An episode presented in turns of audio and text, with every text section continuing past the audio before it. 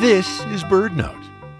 When buying seed for your feeders, it may be tempting to get the biggest, cheapest bag. But not all bird seed is the same. When considering what to feed your backyard birds, you want to know two things the nutritional value of what's in the bag and whether your birds actually eat the seeds. Birds can require up to 10,000 calories per day and eat as fast as they can, but they toss what they don't like.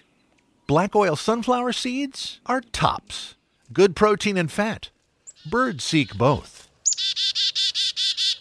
Don't bother with black and white striped sunflower seeds, the kind that people like to eat. They're bigger, less nutritious, and wasted on birds. Other seeds to look for in mixes are white millet and Niger thistle. Avoid mixes with red milo, a livestock grain. Quail and cowbirds might eat it, but it could mold and spoil your feed. To foster healthy birds, stick with the good stuff black oil sunflower seeds, white millet, and Niger thistle. And remember to clean your feeding station frequently to reduce the spread of disease and the occurrence of rodents. The birds will thank you.